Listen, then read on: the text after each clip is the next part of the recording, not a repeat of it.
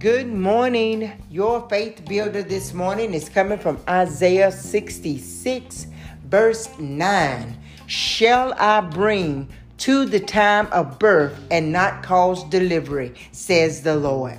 Many of us um, many of us are going through a birthing season in our lives, not the physical birth, but we are going through a birthing season for ministry in our lives. You may be in ministry right now, but God is wanting to birth something else to you through you. He wants to bring forth another ministry to you that needs to be in this earth today. But I have stopped by to tell you do not give up. It, it may seem like so much is going on in this birthing season because there is a lot going on because you are in the birthing season. You see, when a woman is ready to give birth, she it, things get restless. She can't she can't get comfortable like she needs to because her body is trying to, her body is preparing to deliver that baby. And I know it may seem like no matter what you do, you can't get comfortable in your season. It's like you're being attacked on every side. It's pain on this side, it's pain on that side. You can't take a nap, you can't rest, you can't get comfortable. And that is because you are in spiritual war warfare because of the ministry that you are getting ready to birth.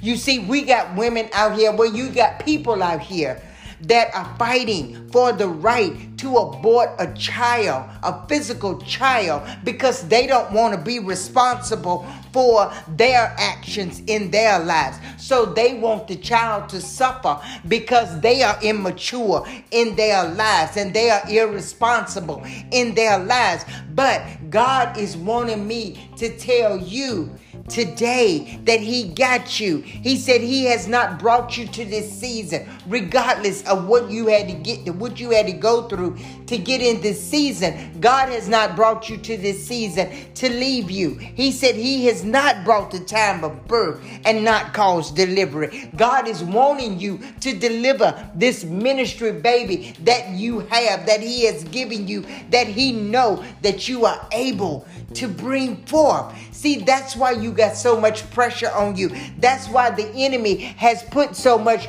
pressure on you. Because as a pregnant, and when you are pregnant with the ministry, the thing that you need to do is stay calm, is to stay focused. Because when you are stressed out and you are pregnant, that will affect the baby. It will affect the baby. But God is telling us today not to be stressed out, not to stay focused on the pressure that is around us because He is counting on us to bring forth those babies that He has placed inside of us. It could be a baby of ministry, it could be a baby of an evangelist, it could be a baby of a teacher, uh, anything in the that is working for the Lord, any any ministry that's going to bring forth the word of the Lord.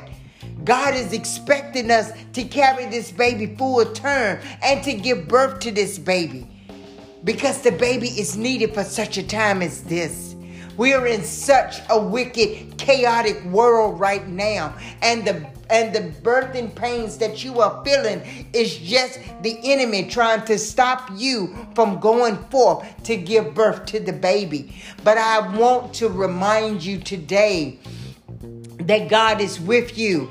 God is, is counting on you. He's depending on you to trust Him, to keep your eyes on Him, and not let the pressure, not let the things that the enemy is trying to throw in your face distract you. It's just an illusion to try to get your mind off of what God needs you. And God needs you to be focused on the on the birthing that you are ready to do. It may this this the stress may come through people. It may come through the economy. It may come through your job. But God is wanting you to stay focused because the enemy is trying to stop you from going into labor to give birth to the gift that God has placed inside you. But God knows that you were well able to do it That's why He chose you.